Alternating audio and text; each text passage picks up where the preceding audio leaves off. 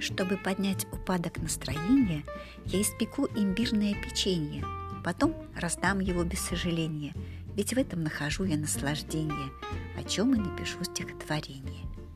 Чтобы поднять упадок настроения, я позову гостей на день рождения. И если испытаю вдохновение остановить чудесное мгновение, об этом напишу стихотворение. Чтобы поднять упадок настроения, в концерт схожу, а впечатление я в ритмах изложу стихотворение.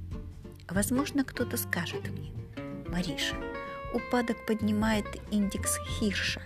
Ты подрасти его для самомнения, вот и поправишь настроение. На удивление так уж вышло. В незарифмованных словах не вижу смысла. И мой ответ таков. Пусть будет он услышан. Кому-то хирши, а кому-то вирши.